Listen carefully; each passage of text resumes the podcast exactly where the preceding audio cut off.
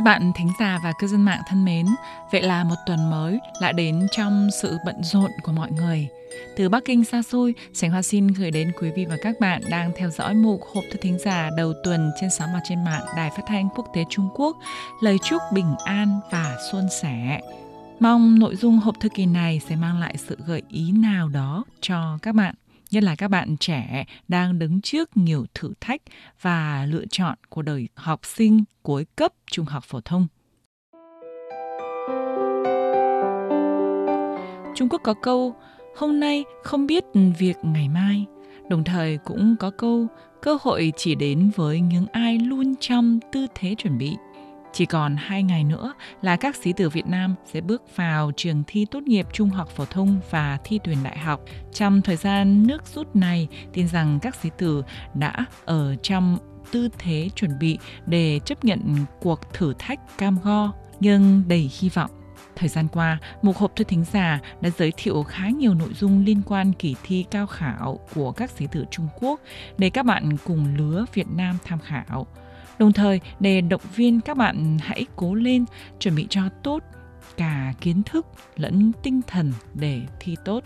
Nhiều bạn trẻ tâm sự khoảng viết tin nhắn cho một hộp thư Ngọc Ánh trên Facebook bày tỏ nguyện vọng mong muốn sang Trung Quốc du học hoặc muốn tìm hiểu tình hình học tập và sinh hoạt của các sinh viên Trung Quốc trên trang Đài Phát thanh Quốc tế Trung Quốc cũng như các mục hộp thư Ngọc Ánh, câu lạc bộ tuổi trẻ của nhà đài, chúng tôi đã giới thiệu khá nhiều nội dung liên quan từ các góc độ khác nhau.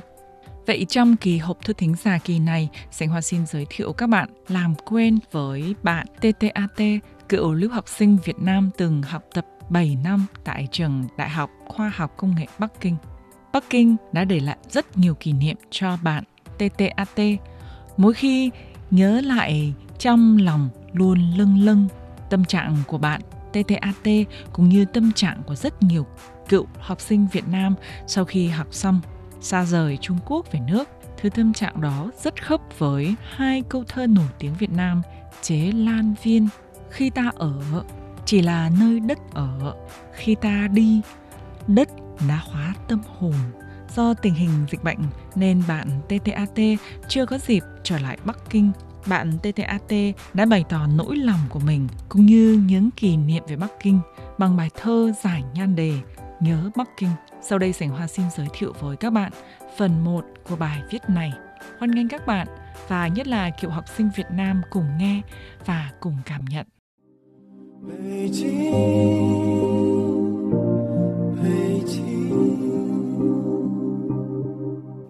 Buổi sáng ngày đầu tháng 5 Hà Nội, ngồi một mình bên ly cà phê sữa, tôi bất giác lầm nhầm từng câu hát trong ca khúc Bắc Kinh, Bắc Kinh, nổi tiếng của ca sĩ Trung Quốc Wong Phong. Lại thấy nhớ Bắc Kinh, nỗi nhớ xe sắt nhớ đến nao lòng, một cảm xúc xốn sang khó tả, tràng dâng trong tim những kỷ niệm suốt 7 năm đền sách xa quê tự đâu bỗng chốc ùa về như một thước phim quay chậm. Bắc Kinh trong lòng mỗi du học sinh chúng tôi là cả một niềm ký ức trong trẻo, đẹp đẽ và không thể nào quên. Ngày ấy vừa tốt nghiệp đại học, tôi hăm hở lên đường tới Bắc Kinh bắt đầu chương trình đào tạo thạc sĩ luật kinh tế thông qua học bổng của chính phủ Trung Quốc hành trang mang trên vai khi ấy là tuổi trẻ, là sự tự hào, háo hức và cả nỗi lo lắng chăn trở về những tháng ngày trước mắt nơi đất khách quê người. Thế rồi chớp mắt 7 năm trôi qua cùng biết bao kỷ niệm vui buồn. Nhưng với tôi, lúc nào cũng đầy ắp, yêu thương. 7 năm, khoảng thời gian không ngắn cũng chẳng dài, xong đủ để khiến tôi yêu Bắc Kinh xa xiết nơi tôi được học tập, được trưởng thành và cũng chính tại nơi đây tôi đã tìm thấy người bạn tri kỷ của cuộc đời. Chợt nhớ những ngày đầu mới sang đây, mọi thứ với tôi khi ấy sao thật lạ lẫm và mới mẻ. Thú vị biết bao khi mọi người chỉ đường cứ đông tây nam bắc thay vì nói phải trái trước sau. cách khóa cửa, cái vòi nước tới cả cái công tác đền ở bên này sao nó cứ ngược lại với quy cách quen thuộc trước nay. Sao món ăn nào cũng được ninh nhừ và ngậm trong dầu ớt, ấy thế mà ăn giết lại thành nghèn. Hay cứ về nước nghỉ lễ một thời gian, tự dưng lại thấy thèm, thấy nhớ cái hương vị quen thuộc ấy. Bắc Kinh vốn lạnh giá nên hầu hết mọi người chỉ thích uống nước ấm. Kể cả giữa mùa hè đi uống trà sữa với mấy cô bạn Trung Quốc cùng lớp, họ vẫn gọi trà sữa nóng. Kết quả là giờ về Hà Nội tôi bỏ hẳn thói quen uống đồ trong tủ lạnh. Dù uống trà hay cà phê thì tôi cũng chỉ thích uống nóng. Ở bên này, già trẻ, gái trai dường như ai cũng thích uống trà mà trà Trung Quốc ngon lắm, chủng loại lại phong phú nữa. Chẳng thế mà giờ tôi cứ phải lên trang Tháo Bảo đặt online hồng trà rồi gửi về Hà Nội để thưởng thức. Ngoài hương vị trà xanh đậm đà quen thuộc với khẩu vị của người Việt, Trung Quốc còn có thêm rất nhiều loại trà đặc biệt khác như hồng trà, bạch trà, hắc trà, trà hoa cúc, trà hoa hồng, đủ cả.